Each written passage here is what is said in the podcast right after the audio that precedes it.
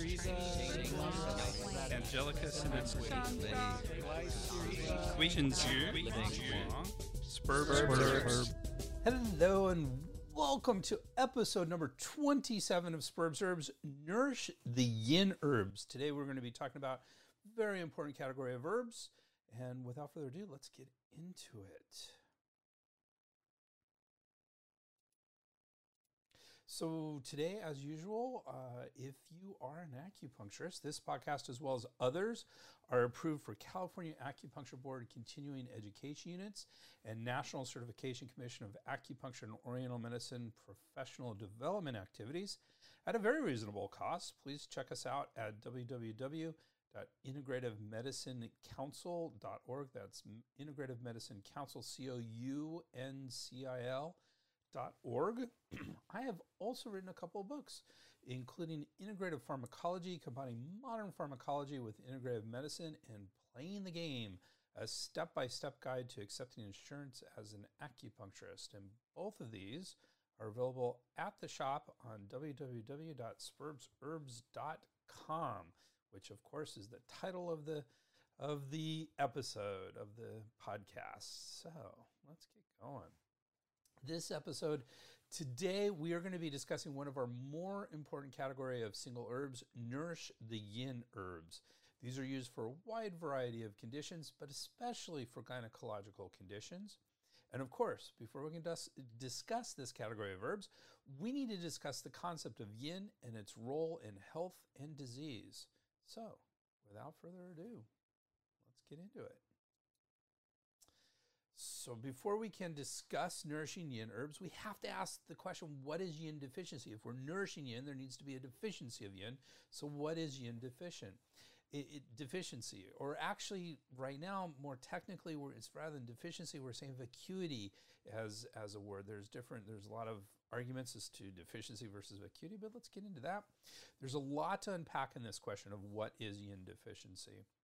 First, we need to define what yin is according to Chinese medicine. And to do that, we need to explain yang as well. You can't explain yin without yang. So if you've heard of yin and yang, and notice I'm saying yang rather than yang. Yang is not appropriate.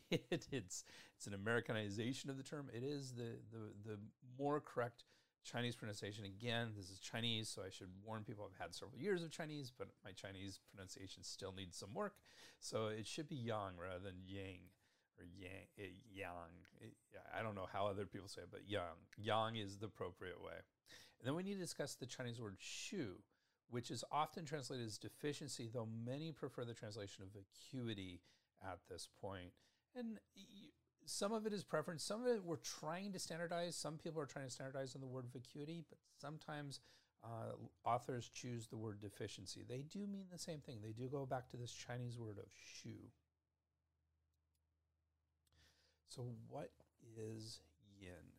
Part of the reason why yin is so hard to explain is because it is a fundamental aspect of reality according to the Chinese worldview.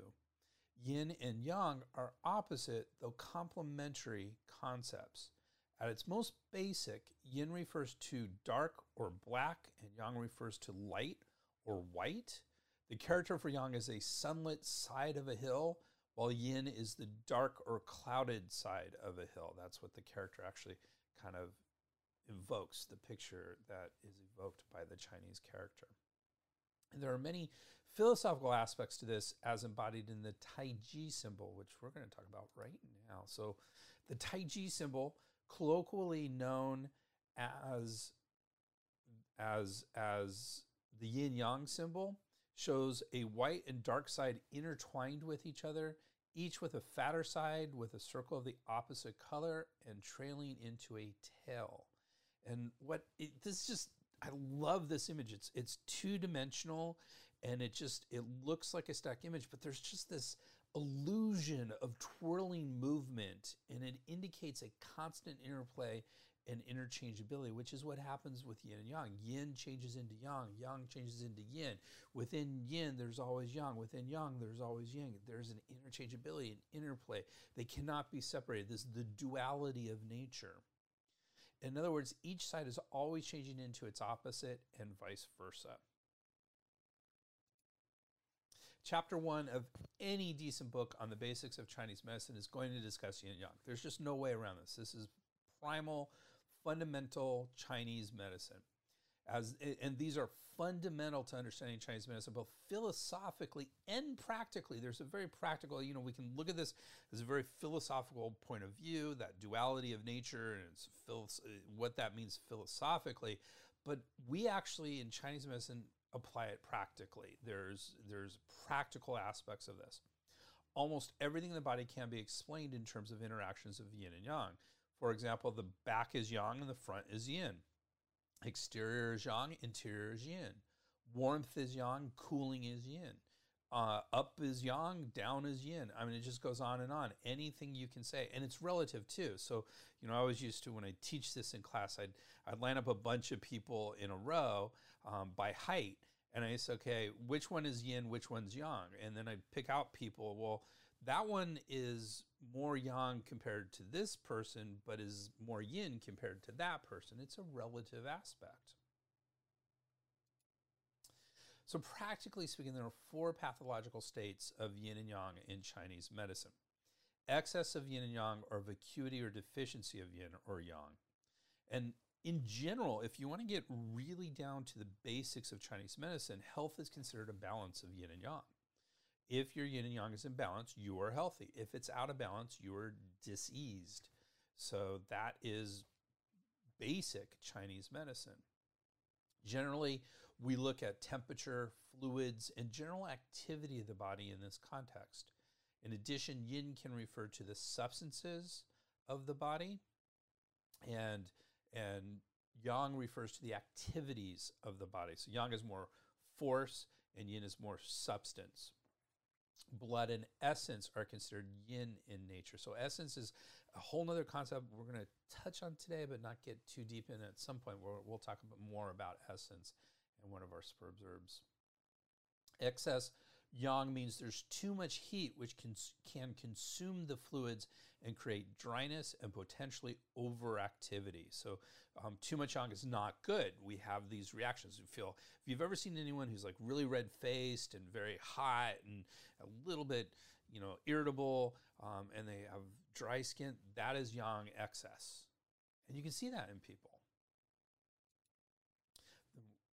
Excess yin can indicate too much cold and or fluids which can consume the yang. Remember they consume can consume each other. So that means that someone is cold. So if someone's really shivering and cold and blue that is very potentially excess yin. So uh, right now there's a cold snap going on in the east as we're as we're doing here. So um, very much there could be a lot of excess yin going on in that scenario so those are the excess. Excess yang, you're going to be warm. Excess yin, you're going to be cold. And there's going to be other aspects. Excess yin, um, also because it starts to consume that yang, there's less activity. You want to huddle. You want to get under the covers and and and not move. That's that's that's because the yang is starting to get a little consumed, and the yin contracts and doesn't want to move. So that's excess yin. Now we step into the vacuity of these and we have yang vacuity, means there's not enough yang to warm the body. So this can appear similar to excess yin. So here's the thing. You're going to be cold if you have yang vacuity. You're going to be cold if you have excess yin. So in yang vacuity, there's not enough yang to warm the body. Yin is normal, but yang is deficient. And this is treated very differently than if there's an excess yin condition. So if there's an excess yin condition, we try to to warm the warm a little bit still, but we really try to control that excess yin. In this case, we try to warm the yang when there's yang is vacuous. So um, we, we treat them very differently. And yin vacuity uh, means yin does not cool or control the yang, and the person may be warm. So if you don't have enough yin to kind of keep the body at its normal temperature, you will be on the warmer side. And these last two, these vacuities, can be called empty cold or empty heat respectively. And again, we treat them very different than the excess conditions. So, right here, because we're talking about herbs that nourish the yin, we're going to be talking a lot about this yin vacuity. And so, what that means is we are going to see people that might be a little bit warmer because the yin is not controlling the yang, but we're not treating it by trying to shut down the yang. we're treating it by raising the yin because the yang is normal. It's doing its normal functions. There's just not enough yin there to control it. So you have that empty heat. So yin vacuity can affect many organs in the body, though the most common are the liver and kidneys because they serve as the basic reserve of yin for the entire body. So we often will talk about kidney yin deficiency, liver yin deficiency, or liver and kidney yin deficiency. However, the stomach, heart, and lungs can also become yin deficient. So there's not enough yin for those functionalities. Yin deficiency often develops gradually and over many years. It's not usually something of, uh, though I see young women um, with yin deficiency, it is absolutely a condition that is more common in older women. Uh, and, and generally, we're talking women because women have more of an affinity towards yin, men have more affinity towards yang.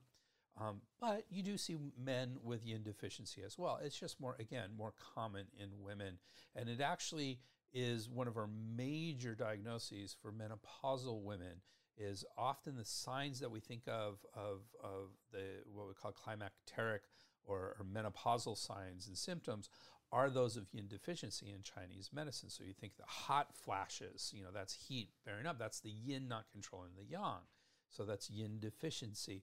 The inability to sleep, that's part of yin. The yin can't anchor the yang, so you can't go to sleep easily. Those sort of things are part of, of a normal sort of, uh, well, I don't want to say normal because menopausal symptoms shouldn't be normal, but those are, are considered common menopausal symptoms. And so yin deficiency usually plays a very large role in, the, in, those, in that scenario.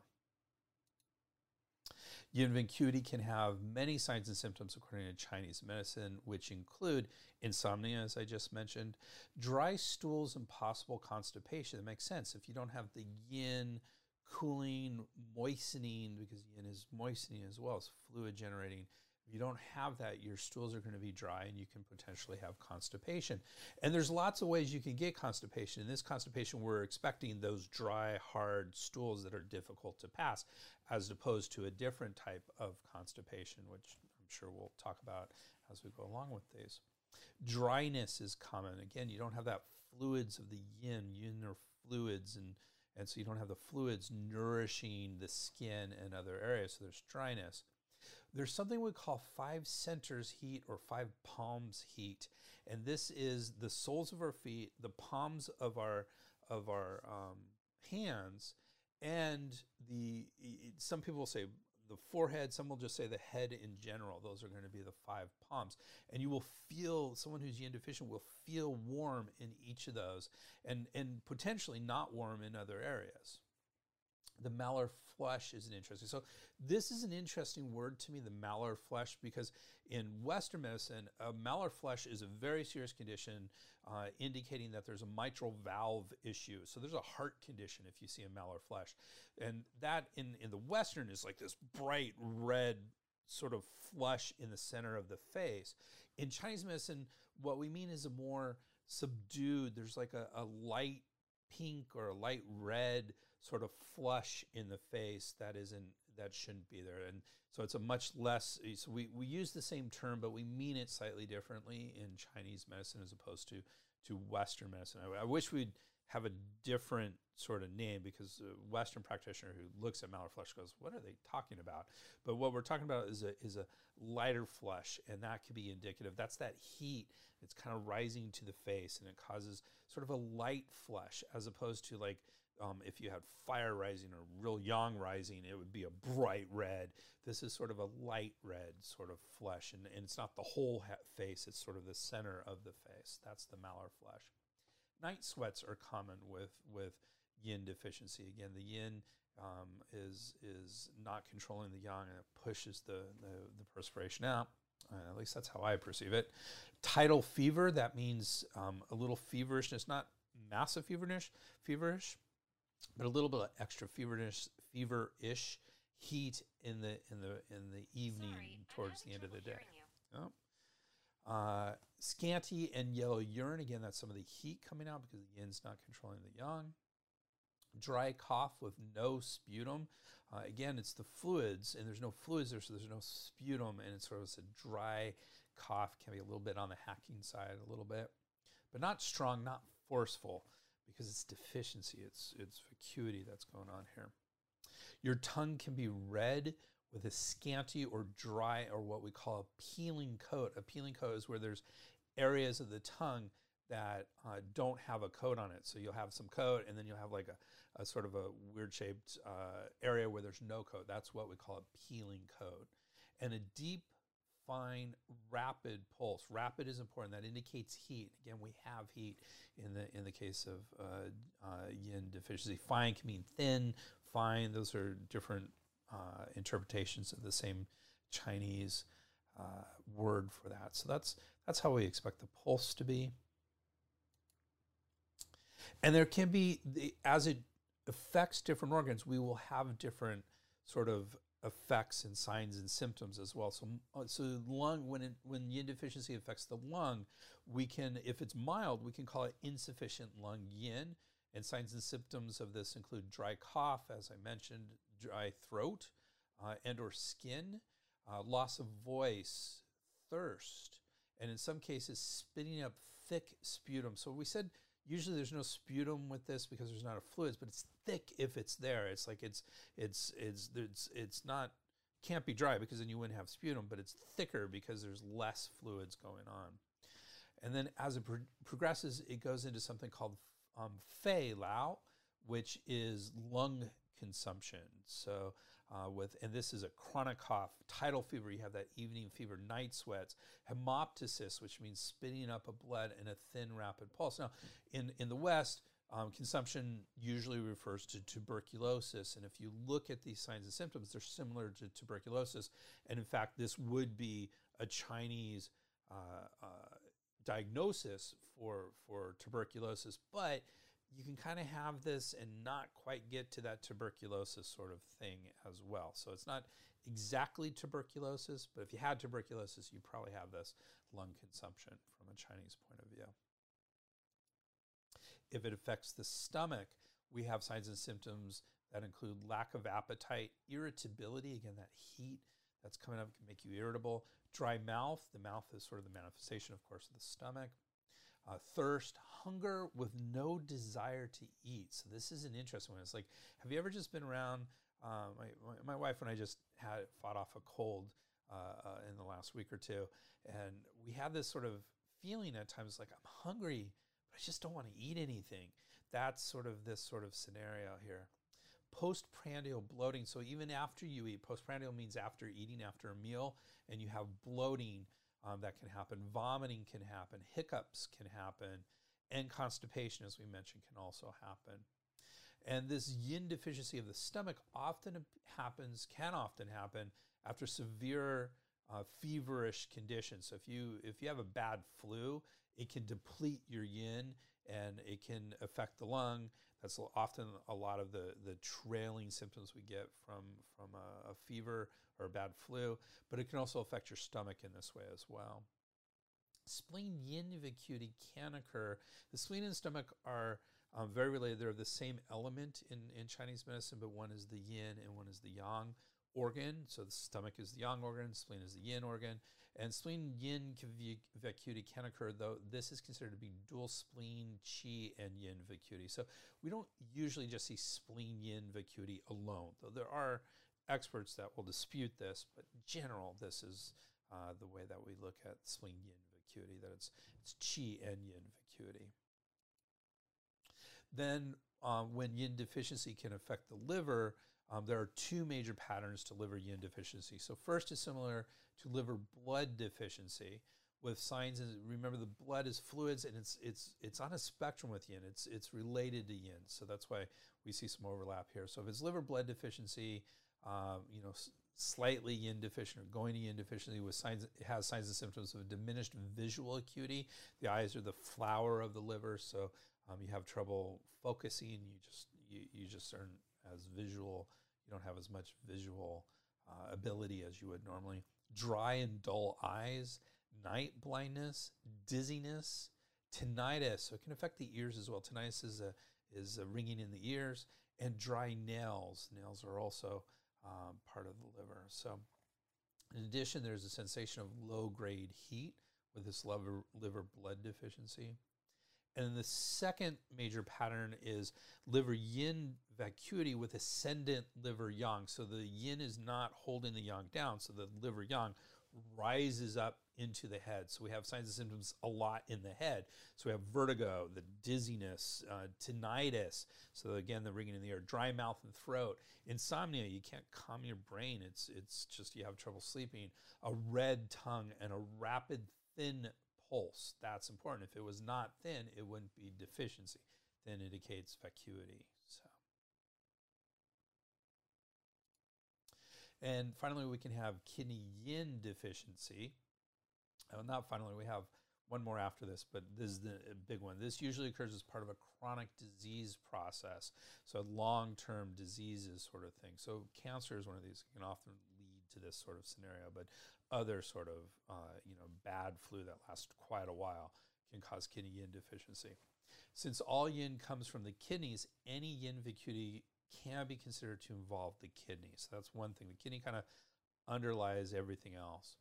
Signs and symptoms include dizziness, tinnitus. So again, similar to the liver um, kidney yin that we were talking about, but we're going to see some differences right now. Weakness of the low back and legs, so the kidney kind of rules the lower body, so you might see that.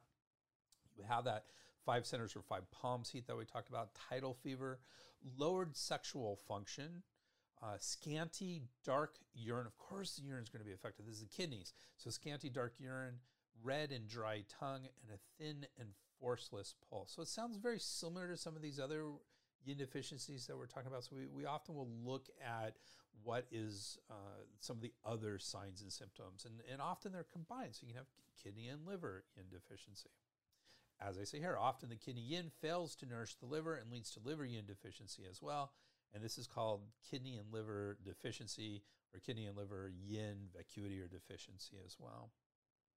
And finally, the, the, the last organ that we're going to talk about with yin deficiency is the heart. The heart can become yin deficient. This condition is associated with issues of the shen or spirit. So shen is a really important er, um, word in Chinese medicine and, and kind of indicates spirit, but it also indicates mind. So often mental health issues are a disturbance with the Shen, or, or we say spirit. That's not a great transition uh, translation of this word Shen. I, I, like mind in more of a metaphysical way. I think is a is a really good way to to look at what this is.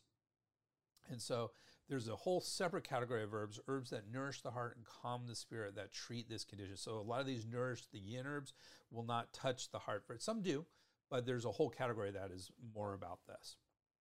Herbs in this category can help this condition, are usually not the main herbs used to treat heart yin vacuity. And with that, if there are no further if there are no questions or comments, let's get into the actual category of herbs that nourish yin. So as usual, I, as I talk about, I have three major texts that I, I, I look this stuff up. And what I love is when there's a difference between those texts, because then that really explains, like, okay, this is an interesting thing. In this case, most of what's different is going to be translational issues, uh, and there are some translational issues for this. So uh, Bensky, uh, which is is probably the main materia, is called uh, the Materia Medica, the Chinese Materia Medica uses the name of this pod that I, I put on this podcast, herbs that nourish yin. Chen and Chen call this category yin tonifying herbs, and Brand and Wiseman call it yin supplementing medicinal. So there's not a lot of difference in these translations, slight slight differences, but not very different in general. According to Bensky and, and his team, the herbs in this section are used primarily to tonify the yin of the lungs, stomach, liver, or kidneys. They are typically sweet, cold, moistening substances that not only tonify the yin but also generate fluids as a means of treating dryness. So this makes sense. So sweet, the sweet taste is often a tonifying taste, so that makes sense. It's cold because it's yin. We're at, we're trying to add in sort of a dose of cold and moistening into the body. That's what we're talking about with yin. So that makes sense that these are going to be sort of the the uh, elements of this of this of this herb category. For this reason, in addition to tonification, these herbs are said to nourish or yang, enrich zi, and or moisten run. These are all um, Chinese words and explanations of this. In combination with other herbs, they can be used to moisten dryness and transform phlegm. So remember I said under one of those, there's, you know, you can have thick phlegm or sputum going on. And what happens is if you if you actually look at like Western drugs that help with with uh, uh, expectorants that try to bring up phlegm, what they actually do is moisten the phlegm so it becomes looser and you're able to cough it up. And it's sort of same thing here is if you're moistening the, the phlegm, it's easier to bring up. So and transform it into other things. So moisten dryness and transform phlegm, moisten the intestines and promote the passage of stool and urine. So again, if you have that dry stools that we talked about, we want to moisten the intestine, moisten that stool and, and allow it to, to pass. So that's, that's one of the things it definitely does. Generates fluids to alleviate thirst, calms the spirit, as we mentioned with the heart, tonifies the blood. Again, blood and yin are kind of on a spectrum. So um, usually if you're tonifying one, you're also tonifying the other, or at least supporting the other.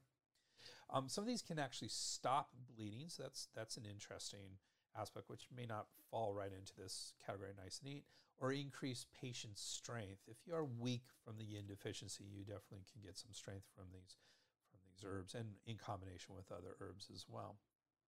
One manifestation of yin depletion is fever, and these herbs are often used in the treatment of heat from yin deficiency. So, are these herbs that we would use during a fever? Probably not uh, in general.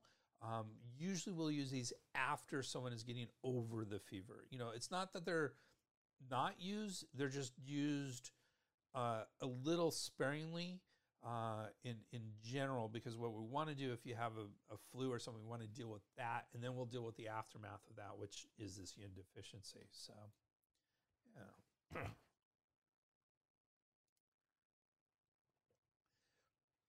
Many of these herbs are what we call cloying by nature.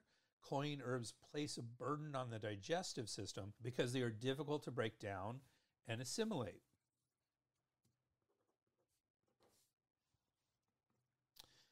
Herbs are often added to formulas to promote digestion and assimilation when these herbs are added to the formula. So these herbs aren't great for promoting digestion and assimilation, but we'll add herbs in to an herb a yin tonifying formula to, to aid the digestion and assimilation of these herbs because these herbs can be difficult to digest and assimilate. These include herbs that tonify or strengthen the spleen, harmonize the stomach, and regulate qi, for example. So let's get into individual herbs in this category. Just brief introduction of these herbs. We're doing the, an overview of this, not a deep dive into these individual herbs. And the first herb up is an herb called Sha Shen. There's actually two types of Shashen. One is Bei Shashen, which translates as sand root from the north. And the, the Latin for it is Glehniae radix. And this nourishes the stomach and lung yin, clears heat from the lungs, and generates fluids. This is what is typically prescribed if nothing specific is specified. So if someone just puts in Sha Shen, they mean Bei Sha Shen. Uh, Brand and Wiseman says this is better for lung and stomach yin vacuity with heat signs than the other type um, that we're about to talk about, the Nan-Sha Shen. Chen Chen adds that it also tonifies liver and kidney yin as well. So this is, we usually think of this as a lung yin and a, and a stomach yin herb, but it also has some function with liver and kidney yin, according to Chen and Chen. So the other type of Sha Shen is Nan-Sha Shen, which is sand root from the south. So we have north and we have south, and this is Adenophora radix. It moistens the lungs and the exterior, stops cough, nourishes the stomach, generates fluids, and clears heat. Chen and Chen adds it nourishes yin and dispels phlegm. So this is that can be some of this phlegm loosening stuff that we were saying. Brand and Wiseman says this is able to boost qi and dispel phlegm and is used for damage to qi and yin from a dry phlegm cough. So generally, this is used less commonly than than the Bei Shen is and it's a little bit more specific in its uses, but it's still an important herb.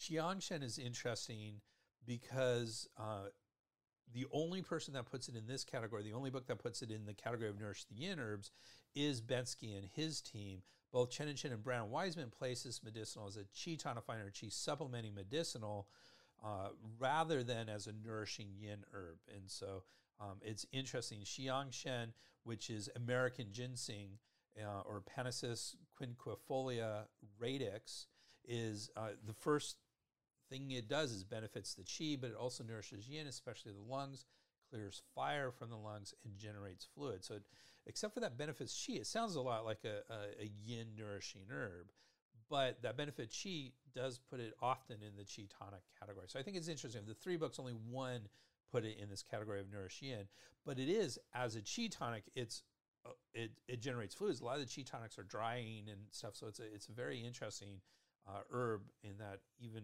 uh, between the three books, there can be some some question as to which category it belongs in. The next herbs, next herb is Mai Men Dong, or just Mai Dong. Uh, lush winter wheat is the translation of this. This is Ophiopogonis radix. This nourishes yin, moistens the lungs, generates fluids, augments the stomach yin, moistens the intestine, clears heat, clears the heart, and eliminates irritability. I, like Brand and Wiseman rather than irritability. They say vexation. I love that word, vexation. So it eliminates vexation. So um, Maimendong is a is a is an important yin tonic herb.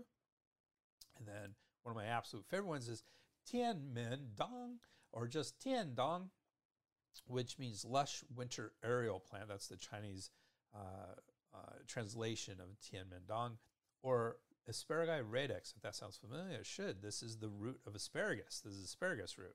Uh, it nourishes kidney yin, clears lung heat, sedates fire, boosts the stomach, generates fluids, and moistens the lungs. This is one of those things. If I don't want to put a patient on a on a full on uh, yin tonic formula for whatever reason, like you know they're they're getting over a flu and they're just a little depleted and it doesn't quite warrant a whole formula, I'll say go have some asparagus. So I love uh, giving that advice because that'll that'll do that. It'll do these sort of things. Uh, Chen Chen says it nourishes the yin and moistens dryness. And Brand and Wiseman say says it also nourishes lung yin and down bears vacuity fire. So very similar to what's what's listed here. So I, one of my favorites. It is a strong one. We're going to see some differences. Strong yin tonic, but uh, you know we'll go from there. So all right, next one. Sure, who? Our stone bushel is the English translation of the Chinese. This is Dendrobii herba. It nourishes yin, clears heat, generates fluids, enriches kidney yin, reduces heat from vacuity, augments the essence. So here's that essence again. Again, we're not going to get too deep into it, but it's a, one of the most important substances in the body. In fact, I would consider it the most important. And it also brightens vision. So that's an interesting one. Chen Chen adds it nourishes the stomach and strengthens the back, tendons, and bones. So um, again, the kidney is kind of involved with the back and, and potentially with um, the bones. So that makes some sense that it's got some kidneys going on since it helps the kidneys, it can help those things as well. Our next herb is yu zhu, or jade bamboo is the English translation of that. And the Latin is Polygonati or odorati rhizoma. And this nourishes yin, moistens dryness, generates body fluids, extinguishes wind, softens, and moistens the sinews. Chen and Chen adds it moistens the lungs and nourishes the stomach. So they add in more specific lung and stomach issues. Our next herb is Bai He, or Chinese translation. This is 100 meanings. Um, if you've ever heard this, there's a bunch of 100 meanings. Like the very top of the head, Du 20. The point is the Chinese is Bai He, which means 100 meanings. So everything meets at the top of the head. So, anyways, this is a really interesting herb. It's lily uh, lilii bulbus or uh, lily bulb is really what it is, and it's a really important herb. There's there's a whole category of disease called lily bulb diseases in some of our our classics, and so it's a it's an important herb. Moistens it moistens the lungs, clears heat, stops cough, clears the heart, and calms the spirit. So this goes a bit to the heart as well. Chen Chen adds it nourishes stomach yin and harmonizes the middle burner. so That's that doesn't sound super important, but it is. It, again, it's it, there's all these formulas based off of it. It's it's a really interesting one. Another herb here is Mo Han Lian or Han Lian Cao, which is Ecliptae herba. This nourishes and tonifies the liver and kidney in, cools the blood, and stops bleeding. So there's that stopping bleeding. And now we can kind of start to explain why it stops bleeding because it doesn't make sense if we're adding in moisture. Why would it stop? The reason why is it's cooling the blood, and warm blood is what we call reckless and can bleed on its own. It can escape on its own. So cooling the blood will stop bleeding from reckless or warm or hot blood. Um, so that's why it can stop bleeding. Next herb is uh, Nyogenzi, or female chastity seed. This is Ligustri lucidi fructus. This nourishes and tonifies the liver and kidneys and improves vision. And Chen Chen adds it also clears heat. One of my favorite ones, uh, Hey Ma. And the reason why I like this one is because it's a food substance. It's black sesame seed or Sesami semen nigrum. That's actually black sesame seed is the English translation of the Chinese. Hey meaning black and zhima meaning sesame seed. It nourishes and fortifies the liver and kidneys, nourishes the blood, extinguishes wind, moistens and lubricates the intestines. Any seeds we say will moisten and lubricate the intestines. So this is a good one. It's a food substance added into your foods. It's it's not only looks interesting, it's tasty, so it's a great great thing to have on your have around, and it's a common ingredient in both Chinese and Japanese foods, especially in, in, in Korean foods as well. So you'll you'll see this quite a bit. And both Chen and Chen and and Wiseman will say it also boosts the Jing or essence. So just that's huge too. Like I said, essence is probably one of the most important things. It's actually really difficult to boost essence, and I don't think this does it very well, but it does it a touch. So why not add it in more into your foods? What a great, great thing to add into your diet. So the next two are um, used less and less, I think, for ethical and and and uh, environmental reasons. We'll they're part of this category, so we'll talk about them. The first one is guiban, which is translates as tortoiseshell. That's what it is, tortoiseshell. Uh, Testudinis plastrum. This is actually really powerful yin nourishing herb or herbal medicinal might be the way to say rather than an herb because it's not technically an herb. But again, like I said, it's being used less and less because of the environmental and, and ethical issues. It nourishes the yin, anchors the yang, so it holds down the yang. Remember, we said yin isn't strong enough. The yang can float up and go to the head. This will anchor the yang and prevent that from happening. Benefits the kidneys, strengthens the bones, nourishes blood, stabilizes the Chong or penetrating and Ren conception meridians. So that's getting really technical. That gets into what we call the eight extra meridians. We're not going to go there, but just wanted to put it in here for complete as uh, complete information. Cools the blood, stops uterine bleeding, and tonifies the heart. And Chen Chen adds promotes healing of sores. Really strong, very powerful yin nourishing herb uh, and uh, what isn't said here, but is there's often will help the essence as well. That we, we say animal products often will help essence. And this is one of those. So that's Guiban tortoiseshell. Our next one, again, same issues environmentally and, and, and ethically, is um, or turtle shell. Is Trion, uh, carapax. And again, this is a strong, nourishing uh, herb or medicinal nourishes the yin, anchors the yang again, invigorates the blood, promotes menstruation, heavily anchors and causes to descend. So that really helps that the yang, unblocks and promotes the functions of the blood vessels. And both Chen and Chen and and Wiseman say it also softens hardness and disperses nodules or binds. So that's a so that's it. Again, I do I use these substances? I I avoid them as much as I can. So I did in my earlier days. I can't remember the last time I've used these substances. So this next one I really like a lot as well because this is a food. Uh, again, um, yin r or bai mu er, which translates as white wood ear. These are, are wood ear mushrooms. Uh, the, the Latin is Tremella fusiformis uh, or ficatio. It nourishes the stomach and lung yin, moistens the lungs, and generates fluids. It's not included in Brown Wiseman, but it is included in Chen Chen and, and Bensky's books. Uh, love this. Wood ears are, are great herbs. I've, I've uh, great foods. I've been adding that to my food in the last year or two um, quite a bit and enjoy them. They're very tasty. So that's that. We have Chu Shi Zi or Brucinat, uh, fructus, not one that I learned when I was going through school. Tonifies the liver and kidney yin, clears the liver and eyes, augments the kidney qi. And this one is not included in Brown Wiseman. So again, Chen Chen has it and Bensky has it, but Brown Wiseman do not. Brown Wiseman, if you're not familiar, that's the concise, uh, I don't know if they say encyclopedia or concise materia medica. It's called the concise materia medica. So it's a little bit shorter and easier to digest. And yet I, I think it's very, it's a very useful book. So there's that.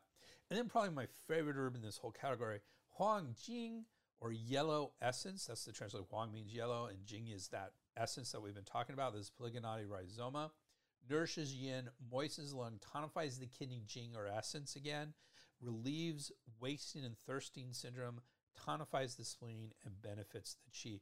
One of the reasons why I like this herb so much is this of all the plant substances, this is the one that does the most to tonify the essence. So when I feel like essence needs to be done, I don't want to use those those animal products. This is the herb that I go to. This this yellow essence, Huang Jing.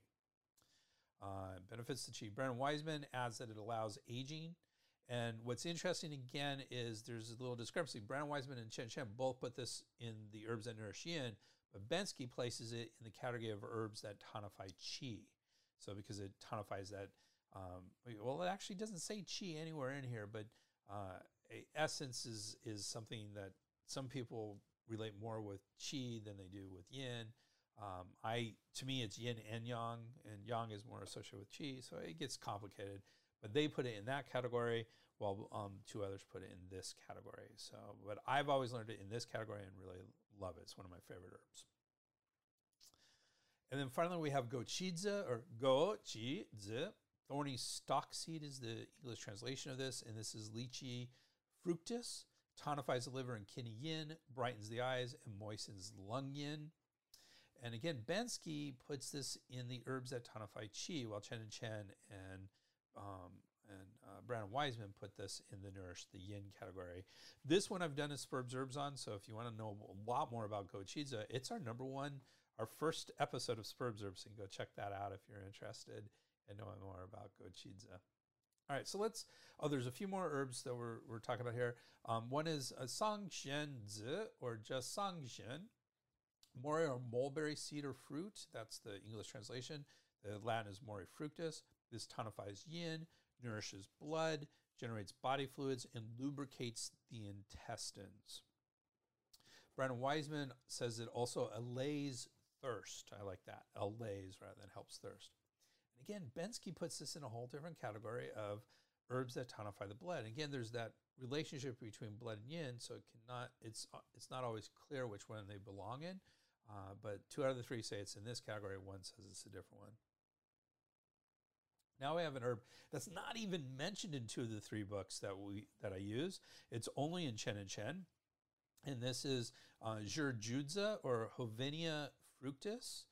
Again, I'm not at all aware of this of this herb. I, I didn't study it. We used uh, an earlier version of Bensky's, so this was not included. But it generates body fluids and resolves alcohol toxicity. Interesting. So this might be a, a um, day after herb, an herb for after you've indulged a little bit too much in, in alcohol. So that's an interesting one. All right, let's compare some of these. Why would we use some over others?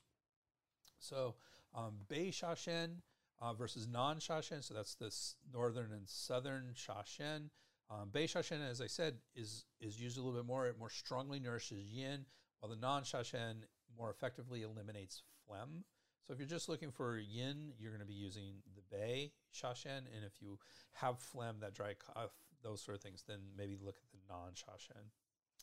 Maimendong is less potent in nourishing yin and clearing and moistening dry heat in the lungs than Tianmendong, but less stagnating. So Tianmendong is stronger, but it has that more cloying nature, so it can be a little bit, um, it can stagnate things. So Tianmendong is colder, that's the asparagus, and more effective at reducing fire from kidney yin vacuity. Maimendong is focused more on the upper and middle burners and thus also treats stomach yin vacuity. So we haven't really talked about upper, middle, and lower burners um, very much. Uh, we will at some point, but just think of the upper as including the lung and the heart.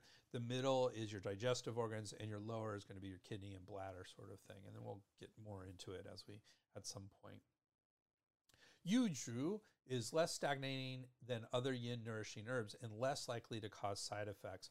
At the at the same token, it's it's probably not as strong as some of the other herbs as well in this category. So you, there's always that give or take. Sometimes you know the ones that have the least side effects are often not the strongest ones. Xi Yang Shen strongly tonifies both the qi and yin and cools fire from yin deficiency, which causes long-term wheezing and coughing of blood-streaked sputum. So um, useful for that sort of thing. Again, there's a controversy as to which uh, category it belongs into the boost chi, you know, the chi tonifying or the yin nourishing, uh, and so it does both well. Gochidze is mild and will not cause middle burner stagnation and dampness, even with long-term use. If you're not familiar with it, um, these are goji berries. They're now a food substance, a superfood. Uh, I don't like superfoods, um, so I think it's just marketing stuff. But it is considered a superfood and is used widely as a, as a, a positive thing, as little berries and what have you, as little uh, dried fruits.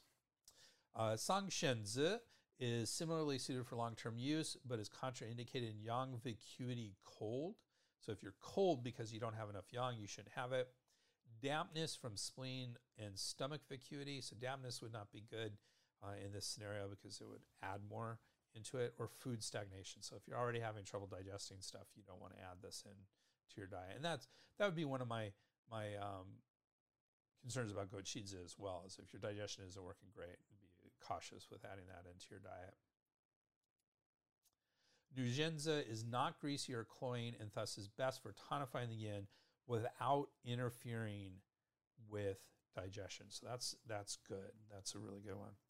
And both Nuzhenze and Mohan Lian uh, both nourish the liver yin and treat premature graying of the hair. And Mohan Lian also stops bleeding. So these are these are herbs that are often used to uh, to uh, help with hair stuff. So these are good hair herbs.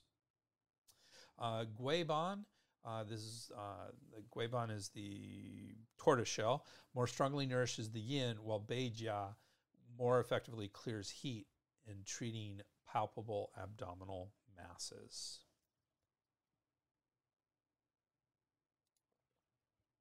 And finally, we have those woodier mushrooms, the yin R. Uh, enriches lung and stomach yin and treats cough due to lung yin vacuity, especially from tuberculosis with blood in the sputum. All right, and that's it with our comparisons. Again, as always, if you have any questions, feel free to interject them. All right, let's talk about biomedical actions here. These herbs have various pharmacological effects, including antitussive, which means it stops coughing, antibiotic, so it helps bacterial infections, cardiotonic, it helps the heart, antiarrhythmic, so that helps arrhythmias. It's, it's uh, arrhythmias are not good things of the heart, so it can be antiarrhythmia. It can be they some of these can be anti-neoplastic. That means anti-cancer. So some of these have anti-cancer properties. Antipyretic, which means it helps fevers. Uh, that makes a lot of sense. A lot of these are going to be antipyretic analgesic, they help pain. They can be uh, pro gastrointestinal, they can help the, the digestive tract. Um, several of them are anti diabetic, so good for diabe- diabetes. Uh, some of them are adaptogenic, which means they change for how the body needs them to be. Uh, some are anti hyperlipidemic, so they help uh, the high cholesterol, high triglycerides. Actually, these days, the the more common word rather than hyperlipidemic is dyslipidemic. They can be immunostimulant, they can help the immune system. They can be hematological, so they can help uh, various blood as- aspects of the blood. Already mentioned antihypertensive. Uh, where are they? Uh, did I? Oh no, it was the antihyperlipidemic that I was thinking. No, they're antihypertensive, so they can actually help lower your your hypertension. Uter- uterine stimulating, so if there's something wrong with the uterus.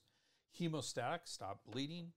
Anti-inflammatory, always helpful, and hepatoprotective, which means uh, protects the liver. It's good for the liver. So there's lots of interesting biomedical actions here uh, based on these herbs. Again, not every herb is going to have all of these, but in this category, a lot of these these actions are are there. How strong they are, how well supported they are, is a different question, but there's at least some indication that it does do these things. And if you're not familiar with me, we always talk about drug herb interactions. That is uh, a lot of what I do is drug herb interactions. So there are some to be worried about here. Uh, for one thing, is Xi Yang Shen, that American ginseng, has numerous potential interactions may enhance certain anti-cancer medications. That might not be a bad thing necessarily, uh, but it's level D evidence, so um, that's the lowest level of evidence. Eh. May increase the effects of warfarin. So again, I'm not a huge fan of combining herbs with warfarin, which is an anticoagulant or what uh, colloquially known as a blood thinner. So, um, but this does it's level C, so it, it's happened in humans, and and like case studies are small small amounts, so definitely something to be worried about may increase the effects of certain anti-diabetics such as sulfonylureas. Uh, so uh, that's interesting. This is where uh, it can have some anti-diabetic effects. So again, this is not necessarily a bad interaction. You just need to be aware of it because you don't want it to do it too strongly. And again, that has been shown in humans. That's level C evidence, but lower levels uh, human evidence. And finally, level D evidence we have may increase the vasoconstrictive effects of um, phenylephrine. So phenylephrine is is um, is often sprayed in the nose to help constrict, uh, you know, runny noses and things along those lines. So it may increase that. Low level evidence, I'm not worried about that one. Gochidza may interfere with anticoagulants and potentially cause increased coagulation time. Again, there's some human evidence of this, so I would be cautious using Gochidza with warfarin or anything else. Uh, that might be. There's not a lot of other anticoagulants, but there's a few like clopidogrel and a few other drugs.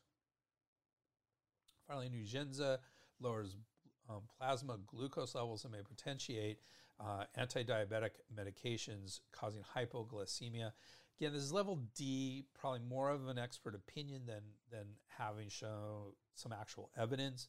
Uh, and again, it could be a positive or a negative depending on, on how you look at it, but you do want to be careful not to cause hypoglycemia. As I, as I say, hypoglycemia is too little sugar in the blood, and the big issue of diabetes is hyperglycemia, too much sugar in the blood. And what I always say is hyperglycemia will kill you in the long term, hypoglycemia will kill you in the short term. So um, you do want to be careful of, of both of those. All right. Getting close to wrapping this up. Concerns uh, about these this class of herbs, since these herbs are cold in cloying, they should not be used in patients with spleen or stomach chi vacuity. Uh, those are digestive things, so we don't want to affect because if the digestion is already compromised, we already said these can be cloying and difficult to digest. So you don't want to take them if you're in that scenario. Internal dampness or phlegm. Again, some of these do treat phlegm, so that might be an exception. But in general, if you have dampness or phlegm, you probably have some spleen issues and some digestive issues. So generally, we say don't use those. And again, abdominal distension uh, will will uh, you know, is just another indication of, of digestive issues. Or diarrhea, remember this helps uh, moisten, a lot of these help moisten the intestines, and so you don't want that in a diarrhea sort of scenario. Chen and Chen says these herbs can be heavy and or greasy and therefore may create damp and or interfere with normal digestion. So very similar, just a different way of saying the same thing. But those are our main concerns, is our digestive issues here. So we just want to make sure that we can digest them appropriately. All right. I think that pretty much wraps up this episode of, of Superb's Herbs on Nourish the Yin Herbs. On our next episode, which I'll be recording in two weeks, is amazing. It's going to be looking at a foundational formula, Guizhi Tang, or cinnamon twig decoction. This warm exterior releasing formula is a very uh, I want to emphasize a very important formula as the head of an important family of formulas that is used for numerous conditions and patterns, and and just the the amount of formulas that are based off of this formula are just a ton. It's a really really important formula, and of course, as usual, there will be something a little different that we talk about during the episode. So please join us as we explore this basic and important formula as well as its uses. Thank you very much for for joining joining me and hanging in there. When you do, just if you could help out, when you buy from Amazon, please use the banner ad on our homepage. We get a few pennies. I haven't seen a few pennies for a while, so it'd be nice uh, if I did. I appreciate it. If you liked this podcast, please do us a favor. Give us a five star rating in your favorite podcast app. That would help us immensely. Appreciate it. Thank you for doing that. And as always, you can get in touch with me at drgreg at spurbsherbs.com or at our website, www.spurbsherbs.com, with any questions, concerns, issues, uh, anything else you want to. That would be great. So thank you very much. Appreciate it. All right. And as usual, we have our bibliography. That, thank you very much. Spurbs The proceeding was presented by Dr. Greg Sperber. We would like to thank Janelle for all her support and everybody else who contributed to this program. Janelle. Timothy Thompson. Dobbins. John Rogers. Campbell.